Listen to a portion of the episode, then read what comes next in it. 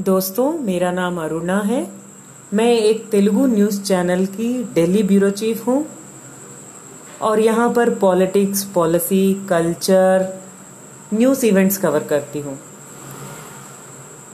रोज़ काम के समय में नए नए लोगों से मिलना, फिर नए नए एक्सपीरियंसेस बटोरना, फिर उनके बारे में सोचना, फिर अगले दिन की तैयारी, इस तरीके से मेरी लाइफ है।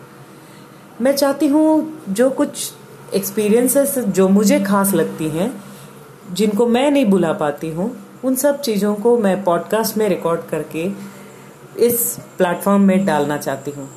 अगर आप लोगों को अच्छा लगे तो सुनना और बताना।